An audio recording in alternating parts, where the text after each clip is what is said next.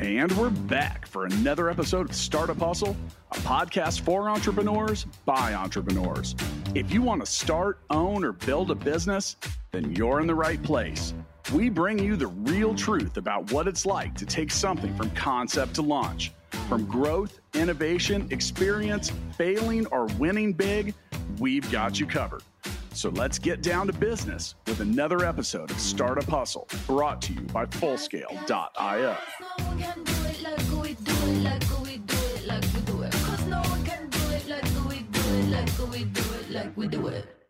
And we are back. Thank you for joining us for yet another episode of the Startup Hustle podcast.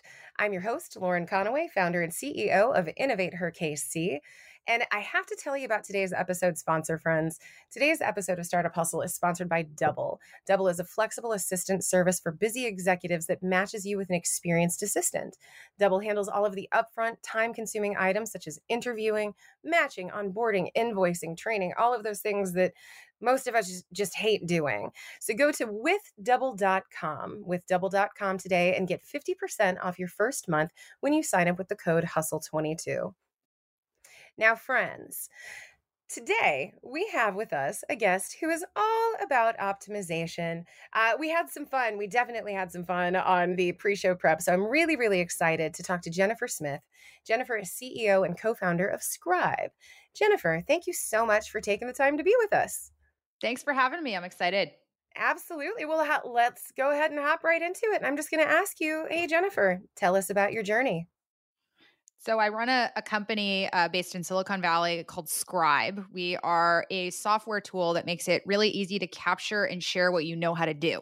So, very tactically, we run a, a browser uh, extension and, and, a desktop application. You hit the record button, you do your magical process. When you're done, you hit stop record, and we will auto generate a step by step written guide with screenshots automatically showing how to do that process uh, I, I, share that as context because now I'll kind of go back about yeah, how I well, get here. So really, really quickly, like, are you basically the dream product for people who are trying to establish SOPs for their organization? Bingo! You, you just oh, said the gosh, bingo word. I love that. SOPs, right, documentation. Later, but but let's hear about your journey. If, if you if you've ever copy pasted screenshots into a document and uh, tried to send it to someone we should talk because there's no reason anyone should be doing that anymore. It's quite painful.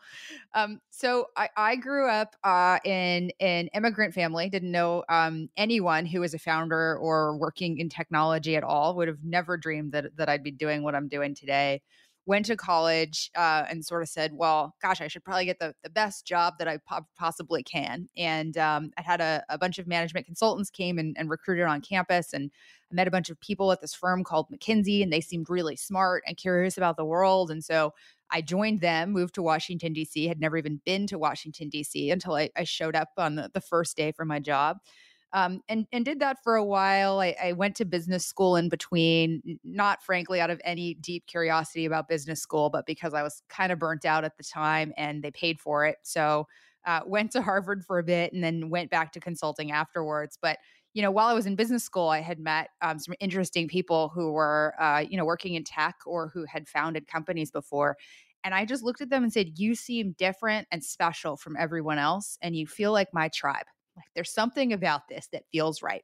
Well, wait and a so, minute. So really quickly, I'm going to ask you to drill down on that. Like, what do you think it was that just attracted you? Right? Was it the entrepreneurial mindset? Was it the the innovation bent? What what were you thinking there? They had a different look in their eye and a different oh fire God. in their belly.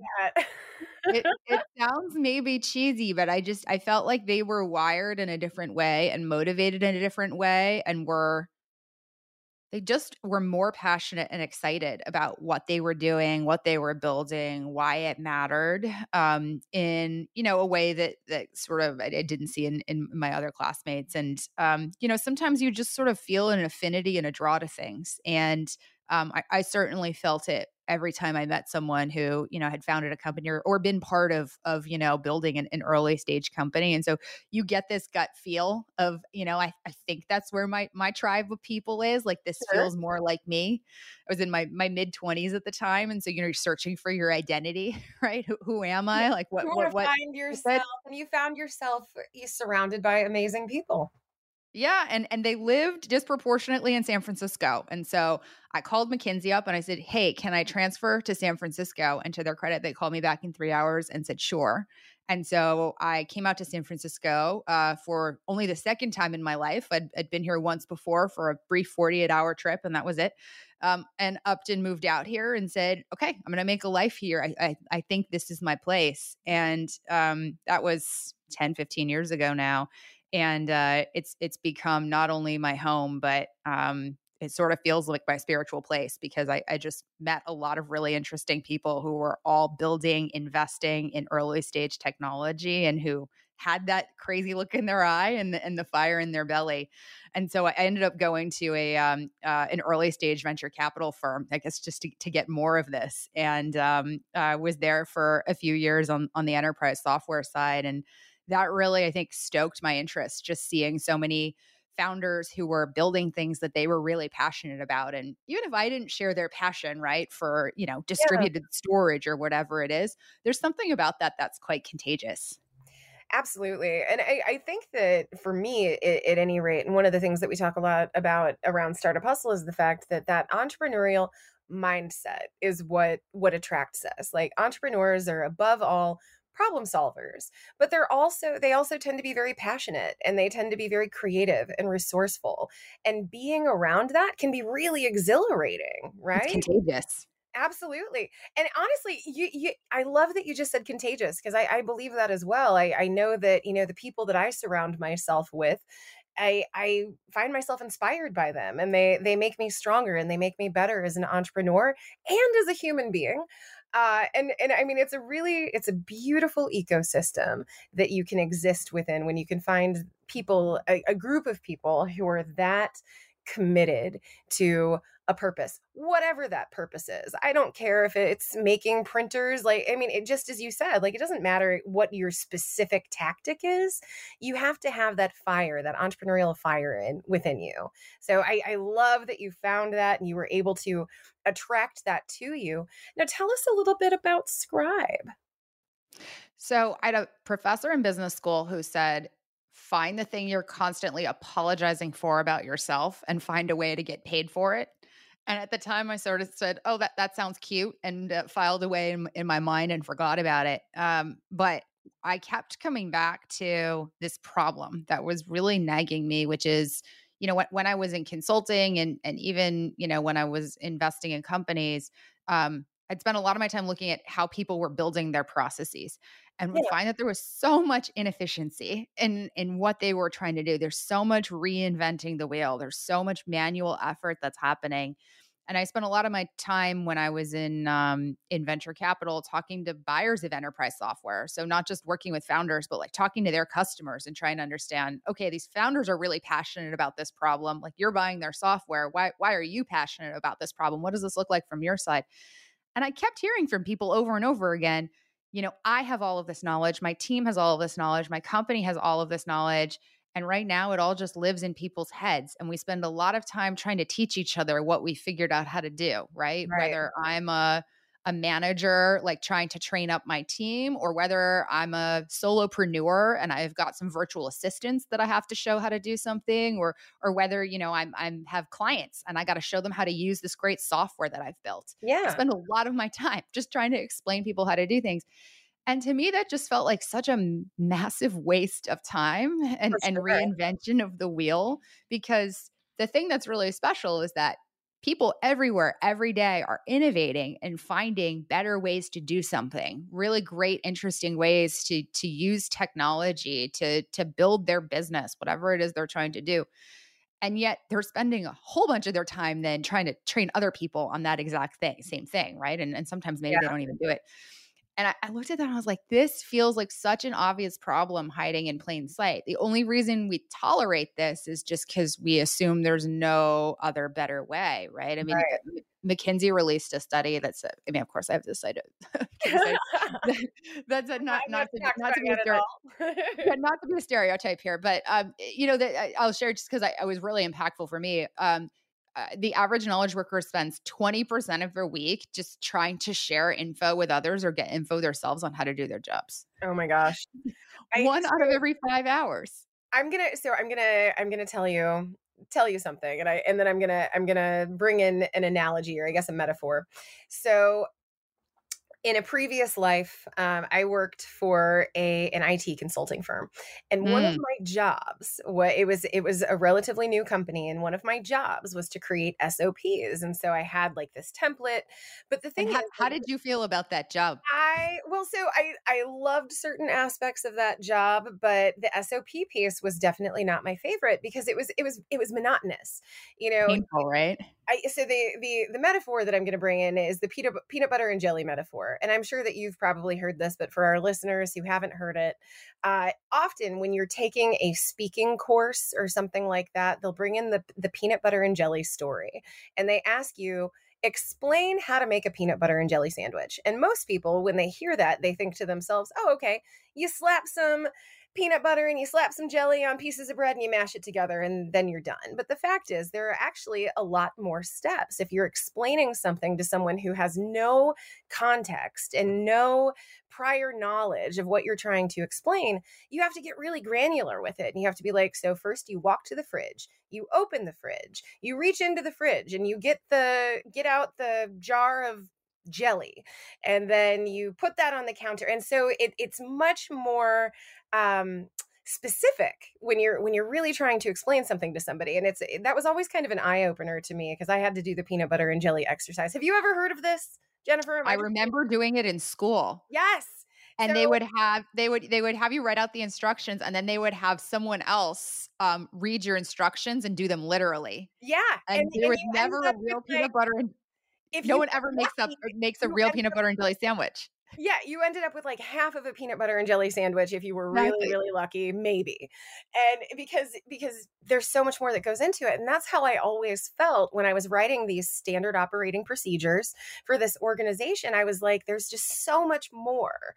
And you always have to link back and track back and find different policies that relate to the policy that you're writing up and and all of this stuff. And so it was just a very it was a, a much more complex process than you might think, but the fact is you have to think what happens if I get hit by a bus tomorrow and I can't come into work? All of my institutional knowledge, all of my job specific knowledge, that's gone unless I have shared it with someone else. And so that's what Scribe is designed to do, right? To, to share that knowledge in an easy and accessible way is what I'm That's getting. exactly it. Yeah. And and we said, well, you like you did the hard and that the hard part was understanding what the steps are, right? And learning that process. And we said, well, what if we could just watch you do what you autom- you already know how to do? Like what Yeah. if we watch you do the thing you're an expert on? And then technology should just automatically create that documentation. What if it just became like digital exhaust, just a byproduct of you doing the work you'd be doing anyways? And so it's all about how do we make sure that you spend your time it's important you share what you know how to do but what if you just spend your time doing the things you know how to do and it becomes easy and automatic to be able to teach other people how to do that Yeah. don't take time away from your job and I can't even imagine the implications here. Like, how much easier would it be to cross train someone, you know, or or prepare someone for a promotion, or you know, wh- whatever it is. Like, I, I I would love to hear, and and hopefully you you have some kind of in your back pocket. But can you share with us some really good use cases? There's a- number of them. I mean one, one of the things that's most interesting to me about scribe is it's it's such a horizontal tool and it's used by so many people. I mean uh, literally everything from you know uh, emerging tech startups to some of the biggest banks in the world to like literally your local plumber um, who you don't think of as having processes but they've got a team that's probably trying to do you know some some finances in their quickbooks or whatever it might be. And so we'll see people who have to train their clients on how to do something. Let's say the accountant for that plumber, right? You know, has to show the plumber and, the, and their team, hey, here's how you do your books. Here's how you enter things in, in QuickBooks. Here's what this looks like. And so any of that kind of client enablement, um, it sounds a bit of like what you were doing in IT consulting, right? Of, of Yeah. like you've got to show someone how to do some process um, to uh, to people who are you know onboarding others on their team. We see a lot of kind of early stage scaling companies that are trying to move really quickly. And anytime I hear someone say, I don't have time to train someone on this. I can't hire more people. I can't hire an assistant because, you know, I don't have time to do this. I'm like, that's an obvious cry for help that you need to oh, have yeah. more of that help. You need to be hiring those people. But you can relate to that feeling, right? Where you say, gosh, well, if it's going to take me so long of sitting next to someone and having them look over my shoulder, or I have to hop on a Zoom with them and show them, you know, here's what you do, here's what our processes look like you can understand that feeling, right? And so yeah. one of the things that's really cool with Scribe is we'll see people say like, "Gosh, I was able to get so much more time back because you know not only did i not have to create this documentation or hop on this zoom to answer this question but but now those people could go do that work right? And it, it didn't have to be me like now my team can do it or now my client can self-serve on it and they're not calling me with questions and actually they're much happier now right? It's it's i've delivered both better customer service and i saved myself a bunch of time and headache. Yeah. I, I love that so much. And I, I groaned actually when you said I don't have time because I've literally said those words myself. We all have. It is like it's so much, it, it's faster, more efficient for me to do it myself. In the short term, though, that's the thing. It's in the short term, it's much more efficient, but in the long term, you bring about more efficiency by having more people who are capable of doing the work that you're doing. Uh, and, and and honestly, I, I think of it as a, a professional development tool, like eh, teaching your employees new skills. That's a way to make them feel valued and a way to make them see that there is a path of progression, a path of succession. You know, how can I advance in my career well i can learn new things and i can take on new responsibilities and so so you're making things so much easier for for teams to operate well and to operate efficiently in the long term and i love that absolutely and there's the there's the expert story as well right so it's not just i i can learn more but if you're an expert on your team and everyone is an expert in something, right? That's why you're on the team. you know how to do something special. exactly. And so you should now be able to share the best of what you know how to do with everyone else. Like, what if everyone on a team had access to the best of what everyone else knew how to do? Yeah. Like, could you operate so much better individually and together? And we don't do that right now because you'd have to take a ton of time to sit and show someone how to do something but but that's a limiting belief in a world where we don't have the technology to do it and so one of the really interesting i think challenges for us we think about as a company is you know we, we have to fight the status quo where people are just used to saying well oh I, i'm not going to take the time right i don't have the time and then and we have to say well it's literally going to take you 56 seconds. We clock it. The average scribe takes 56 seconds. What would you do if it took you 56 seconds to be able to teach someone on your team or teach a client how to do something? Like how much more could you teach them? How much of an impact and a, a lever would that be for you? And then you sort of see the lights go on in someone's head and they go, oh gosh well if it's if it's only 56 seconds then well yeah i guess i imagine i could do this and this and this but no one had ever thought about it before because they just assumed that you know it's it's a problem and and I'm not going to solve it. Right. Well, so so let me ask you this. What what do you think empowered you uh, on the optimization piece? Cuz cuz really you're you're helping to optimize teams. And and that is it's so crucial for entrepreneurs particularly early stage entrepreneurs like we have to figure out how to do things more quickly with fewer resources uh, and and your scribe feeds right into that. What but what spoke to you about that optimization piece, that that quick and efficient sharing of knowledge? I think there's there's a there's a, a, negative side and a positive side to it. So that the negative side is that I just absolutely hate wasting time. It's it's like a big pet peeve of mine. Um, I, if you were to ask my husband, uh, he, he, might actually complain about this. if you were to ask my husband one of his pet peeves about me, he'd probably say that I'm always trying to optimize things. I'm always trying to figure out what's the most efficient way, right? I like I have to run errands. I will map out what's the most efficient route for those errands. I'm, I'm just always have always been this way. Um, I think it's just the way that I'm wired. I'm just really obsessed with we have a limited amount of time you know in, in our lives and how do we make the most of it and how do we spend the least amount of time on things that aren't the core of what we love to do the things that give us joy bring us energy or, or our unique talents and, and all of that good stuff and so yeah. the, the negative side of it to me is almost like this this uh, itch I have to scratch of just like being obsessed with efficiency and and optimizing processes and and the way that things get done. Um, the the positive side of it is you know I, I hit a point in my life where i kind of took a step back from what i've been doing and i i asked myself sounds a little cheesy but like what what matters most to me? What what do i want to be doing in my career? What do i want to be spending my time on? What what would i be really proud of at the end of my career to be able to to point to and say like i did that or i, I tried to do that and to me that was two things one building building something or being part of building something that endured beyond me and two was something that i felt would have a force multiplier in the world and when i look at 20% of knowledge workers' time. There are hundreds of millions, billions of knowledge workers in the world. And yeah. they're spending one day out of five days doing things that don't bring them very much value individually. They're hugely valuable in the aggregate, but in that particular moment when you're writing that SOP as an IT consultant, probably didn't feel super oh. valuable, oh. right? Not energizing work.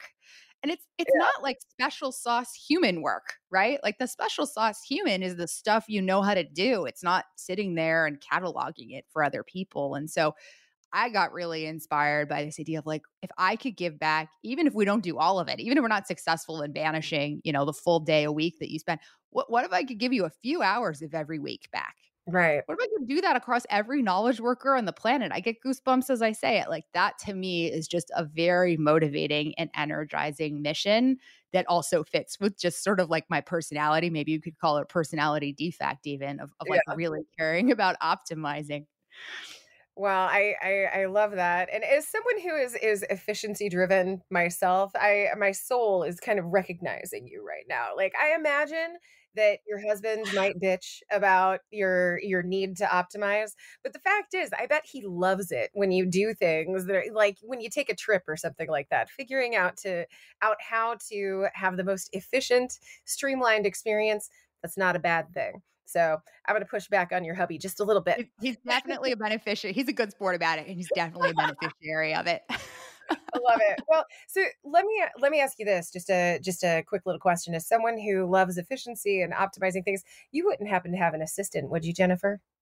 I um, almost radically delegate so many things in my life, but I don't have a generic assistant. I okay. have very specific assistants for all different kinds of tasks. Well, I gotta tell you, I feel as though our episode sponsors today, they might be able to help you out. As a reminder, today's episode of Startup Hustle is brought to you by Double.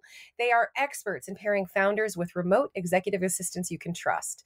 Startup Hustle listeners can go to withdouble.com, use code HUSTLE22, and unlock 50% off your first month, or you can just click on the link in the show notes. Everyone needs a great assistant. I, I, oh gosh, when when I get help with with the work that I do, it's like it's such a game changer for me. It removes all of those things that are just annoyances that I don't want to focus on, and I get to focus on the things that I love. We love double assistants. Definitely check them out at withdouble.com.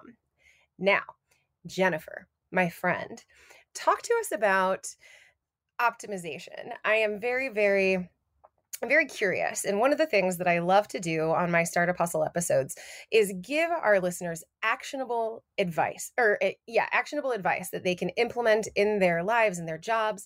And you are such a perfect guest for that because I feel like there are probably so many of us out there who are wishing that we could do things more quickly, more efficiently, and, and get back some of our time. So, what would be your advice to listeners at home other than than using scribe which we are absolutely recommending here for you today but other than using scribe what are some things that founders can do in their day-to-day everyday life to to make their experience more more efficient easier optimize what they're doing when people talk about optimization i think that eh, oftentimes think about it in bottom line terms, right? Which it which is like, okay, how do I make kind of small incremental tweaks? How can I do this particular task a little bit faster, a little more efficiently? Um, and and there are certainly like a lot of things you can do there that that will be helpful on the margin. The biggest unlock to me, if you think about, you know, the 50 hours a week, whatever you spend working, is to go back to why do you do what you do? Why are you doing this what what is it that you are uniquely good at what is it that you enjoy doing what is the impact that you are trying to have and then look at how you spend your time and is it how much of that out of that 50 hours is actually aligned to the core special thing that you do um, versus just kind of everything else that comes along with it. And, you know, I'll give an example. Like, uh, as a, a, founder, when we were back in the early days, you know, I, I would spend my day everything between like thinking about the vision to talking to users to like taking out the trash in our office and dealing with the Wi-Fi provider when they showed up, right?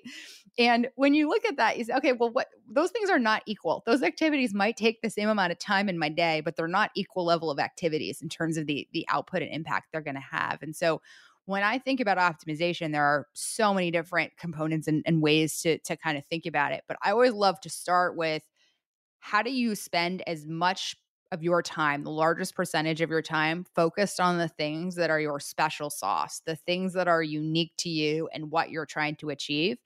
And then how do you look at all the other stuff that fills your calendar and, and fills your time between the calendar? That actually ends up being a huge component of it, like the random Slack messages that come in, emails, all the kind of communication and collaboration stuff that that interrupts our day all day. And how do you try to bat as much of that away as possible?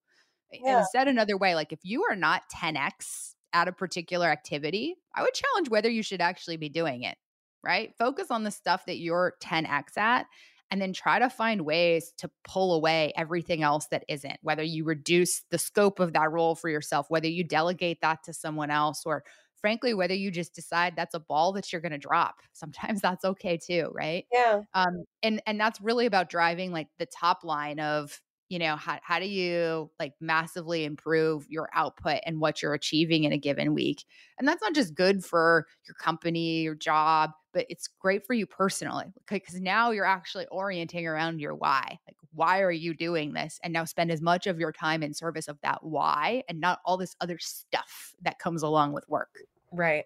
And I mean, we're talking about efficiency and optimization, but the fact is, I think we all we we're all aware that being a founder, it's it's not an easy journey. And if you're focusing on the things that you love and the things that you're good at, I feel like that burnout piece that we hear about so often, that's going to come fewer and further in between because you're not doing those administrative tasks or the things that don't bring you joy, right? I, I would you agree? Oh, absolutely. I mean, we talk so much about time management and when when you say the word efficiency, like I bet a lot of people think, "Oh, yeah, I got to be better at time management. I got to create time blocks in my calendar and you know, all that all that kind of stuff we've been taught." And and that's good. Like that's great. Lots of books have been written about that. Like some of them are worth reading and, and those are things worth doing. Yeah. Um but it's it's really like the the force multiplier or big unlock is when you manage your energy because time is a finite resource, but energy is not. Yeah. Energy is a renewable resource. And that's what I mean when I said go back to your why, because that's the thing that gives you the energy. And so if you can be orienting as much of your experience around the stuff that gives you energy, then you're going to be able to do and accomplish so much more. For sure. Well, I, that that's a really really powerful statement, and I, I would encourage our listeners at home to to consider that. You know, where where can you institute efficiency, which is a very hairy, very scary buzzword, but where can you where can you manage that efficiency, uh, introduce efficiency into your processes and the things that you're doing in order to be a better founder, in order to be a happier, more fulfilled founder, and and so yeah, I just I invite all of you to kind of think through that. Definitely check out Scribe for sure. Tell us about some of the challenges that you have experienced on your founder journey, Jennifer. I'm, I'm really interested because I you, you've created this fantastic product. Clearly, you're very uh, you know you're very intentional about what you want to do and the why behind it. So I'm really curious to hear what were some of the stumbling blocks along the way. Lauren, I'm laughing because where where do you want me to start? I mean, I mean if you, if you spend probably like 20 million because there, there always are. Exactly. what are some of the, what are some of the biggie, bigger, meatier ones? That that was the thing I think that was like most liberating to me and even starting a company. I think if you had said to me, you know, 20 years ago, 15 years ago, hey Jennifer, even 10 years, you're going to start a company, I probably would have laughed at you and said, mm, not not anything I'm thinking about right now. Um, and then I spent a bunch of time with founders, and and we've already talked about like how I found them to just be really inspiring. But I also saw that absolutely no company, when you are up close, looks like it's just all up and to the right. like that that chart may look that way when the company IPOs and they write the, you know, they write the the, the founding story and it all sounds like it was sunshine and roses from the beginning and they knew exactly what they were doing and you know, it all just kind of worked. Yeah, they, they all look so fancy and I'm always it all looks great and fancy. I could be that together and then I realized like we're all hot messes just trying to figure shit out. yeah, and you know, I'll tell you I've I've been there from the earliest days of of what are now some of the, you know, iconic tech companies that have since gone public and, and I've I've been there in the room when it was like the founder and his buddy uh, you know, uh, with like a, a, twinkle in their eye about what they were thinking. And, and I've seen the journey, and in the best companies, there are so many bumps, uncertainties, setbacks, nagging questions along the way. And so I, I found that to be incredibly liberating in you know starting a company myself and saying like okay you know there's going to be like a bunch of open questions and difficulties and that the thing that really matters the only thing that really matters is that you really care about what you're doing other people care about it too i.e your customers and that you don't give up. And then you kind of sort out the rest along the way right? Yeah. Um, and so that that's been the story from the beginning you know i remember when when we started scribe and and i was like okay this is the this is the problem we're solving this is exactly what we're doing we're gonna we're gonna go set this out with customers and i'm building an mvp right? And i had this i had this plan and I went around and uh, talked to a bunch of the founders who um, who had gotten to know who were you know many many stages ahead. They were running you know hundred person, thousand people company at that point, many stages ahead of of where we wanted to be at Scribe. And I asked them for advice, and they all said to me like, "It's great, you've got this plan. It's not going to work out this way, Jennifer." And I was like, "No, no, I've done a lot of research. I've talked to so many customers. I've been thinking about this for a really long time." And they were like, we pivoted four times, lost in the woods for four years before we got to this amazing company that you see now. Right. You know, like great for you if you figured it out from the beginning. I'm just telling you, statistically, you didn't. um, and and like, of, of, course we didn't, right? Of, of course we changed along the way. Sure. The, the thing the thing that was like most important to me or or the the thing that you know got us to where we are is that we got something out in the world yeah and then we sort of we just said to people like what do you think? are you are you using it or not? Right. And we sort of like sat there and, and then looked like who's actually downloading this thing what are they trying to do with it and then we would call them and say hey can you walk us through what we're doing and and you learn a lot from just getting something really ugly and awful out in the world we um i, I say ugly and awful because we just uh we just celebrated our um our three year anniversary. I guess not a, a, bit ago. Now we celebrated our three year anniversary as a company, and we pulled up the first version of our product. Oh man! And everyone, everyone who wasn't at the company at the time. Yeah, if you're not embarrassed, Reid Hoffman is a great like if you're if you're not embarrassed by your first product, you spent too much time getting it out there. That's right. We did That's not right. spend too much time getting it out there. hey, uh, we're all about MVPs here. I mean, the fact is, yeah. like your minimum viable product, like sometimes you just need to get it out into the world, and sometimes your best feedback mechanisms are going to be that customer use experience. And the only way to do that is to launch it and get it into the hands of customers, right? exactly, and they'll and they will tell you They'll tell well, you. Sure will. They they're, they're, they're, mouthy little cusses sometimes. You, you, will get you will get feedback, and it is the most precious, valuable gift you could ask for as a founder, right? And it's all good feedback because it's a sign that they care enough to engage with you. So That's you're probably right. solving something they actually care about, right? And now you got to just listen to what they're saying. For sure. So so between the the MVP that you launched and now, what what is some of that feedback, customer feedback that you've actioned? Um, oh gosh, there's been so much of it. I mean, our, our first product that we released was, uh, believe it or not, not web enabled. okay. It was it was just a like desktop. That might be uh, a, a, limitation. That's a pretty obvious one, right?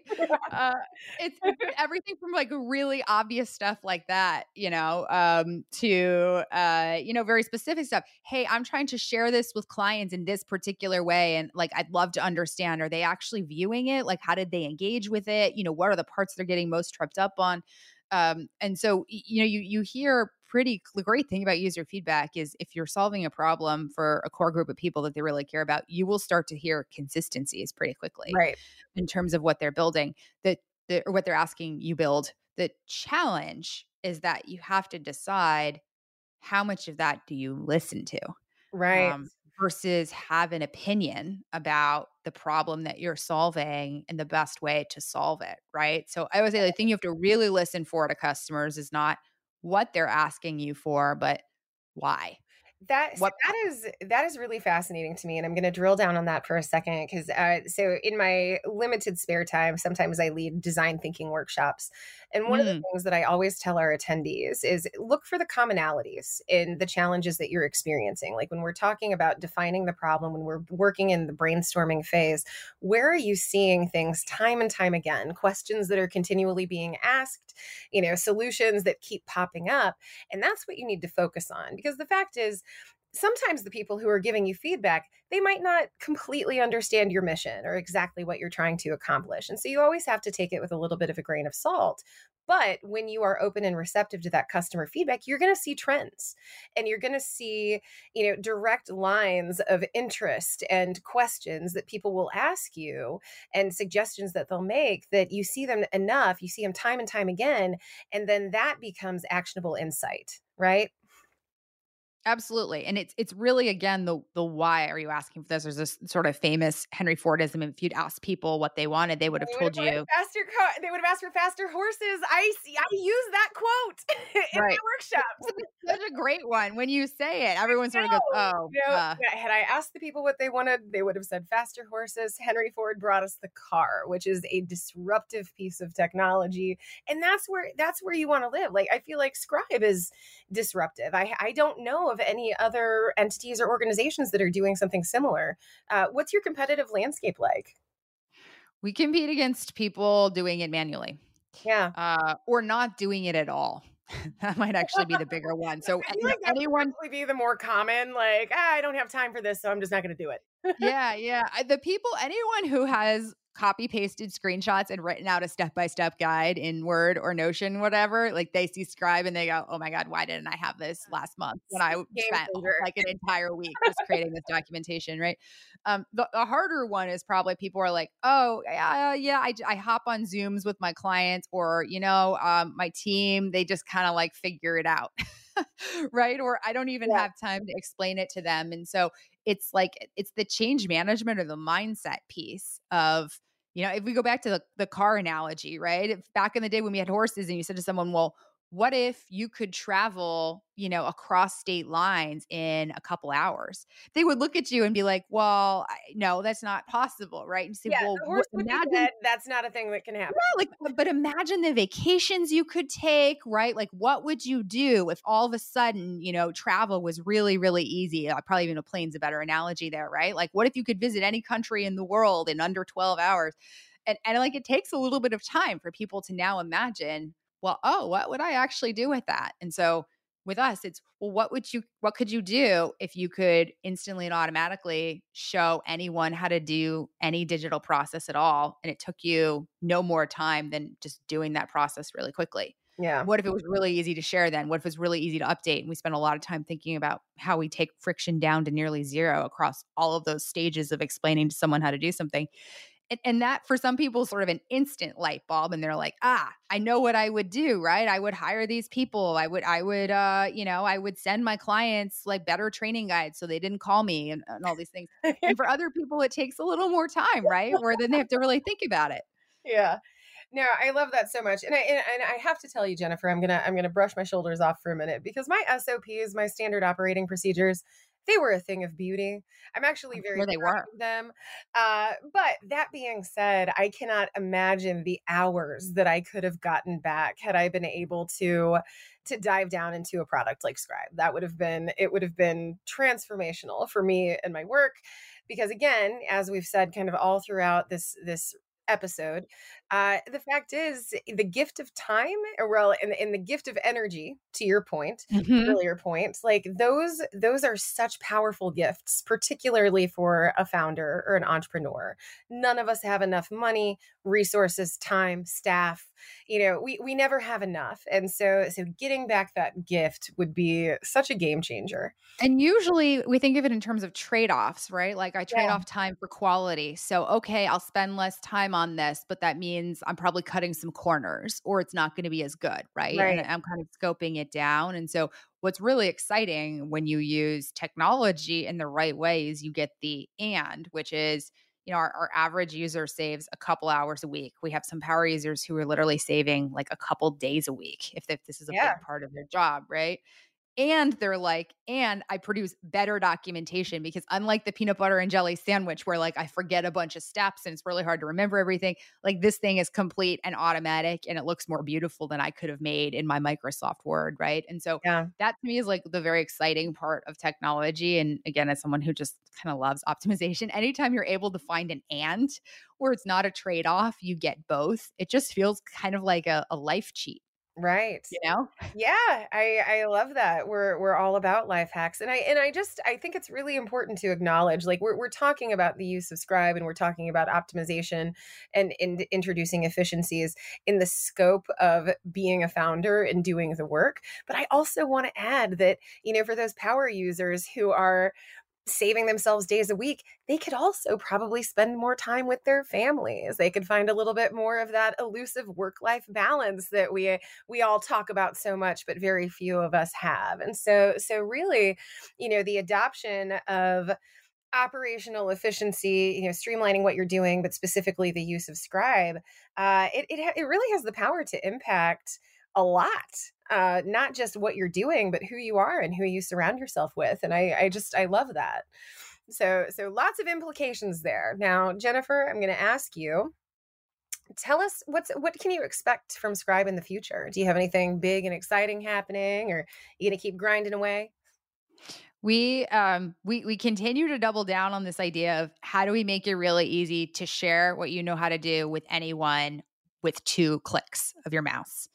And um, we are investing a lot more in our product roadmap in particular of like how do we take more friction out of that journey? How do we make it even easier to create a document? How do we make it even easier to share with someone?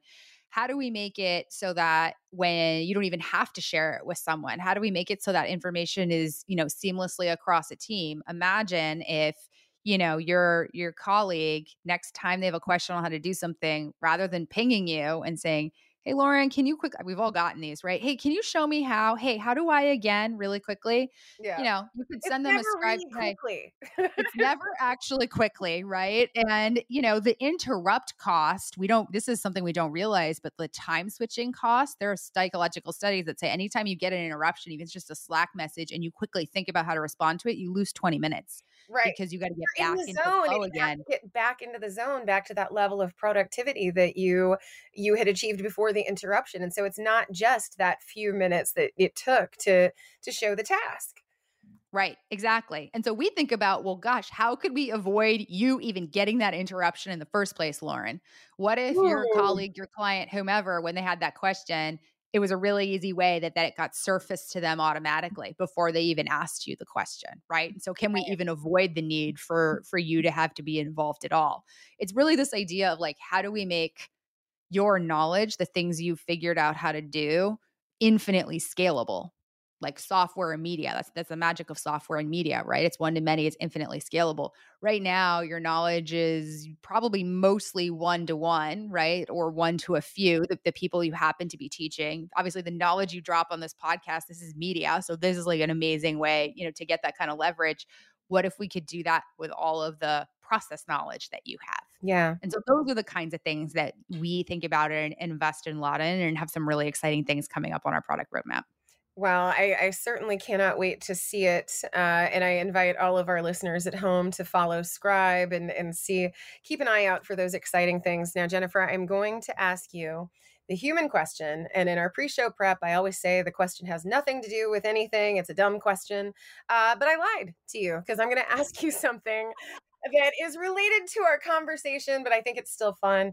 And I'm going to say, as the as an as an efficiency and optimization expert, as someone who has uh, realized the power of reclaiming your time and regaining that that uh, that energy that we're talking about, what do you do? What what are some of the things that you love to do with all of that extra time that you have? So I I have a a son who's um uh, about to turn one. Um, and so for me, it, it is like a constant trade off between work and doing the basic necessities that I need to be alive and be a functioning human and spending as much time with him as possible because he he just changes every single Oh, day. I And so like that's such a cute age too. So oh, it's so much fun. It's Yeah. so much fun. He's not he's not like yet talking back. We don't have any tantrums or emotions or any of the Yeah, stuff that I see over the toddler years. yeah, but he like he really processes the world and is aware of things around him and it's just it's just a ton of fun. So awesome. my why is like I, I have two babies. I've got, you know, Scribe was my first baby and and now my son is my second baby. And so it's all about how do I like manage my time and energy so I can show up for my two babies. Oh my gosh. Well, I, I love that. And I have loved this conversation. I want to say, Jennifer, thank you so much for taking the time to chat with us today. Thanks so much for having me. This was fun. Absolutely. And once again, friends, today's episode of Startup Hustle was sponsored by our friends over at Double. Double's remote executive assistants can help you with everything from email and calendar organization to expense reporting and database management, all things that I personally would benefit from. Like, I'm going to hop on with double.com immediately, but Find your perfect assistant today. Head over to withdouble.com. Use code HUSTLE22 and unlock 50% off your first month. Uh, that is exclusive to our Startup Hustle listeners. Even easier, click on the link in the show notes. While you're there, make sure that you hit that subscribe button so you never miss your daily dose of Startup Hustle. Thanks so much for joining us, and we will catch you on the flip side.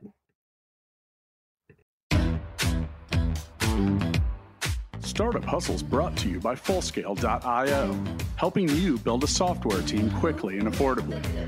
Make sure you reach down and hit that subscribe button, then come find us on Instagram. See you next time.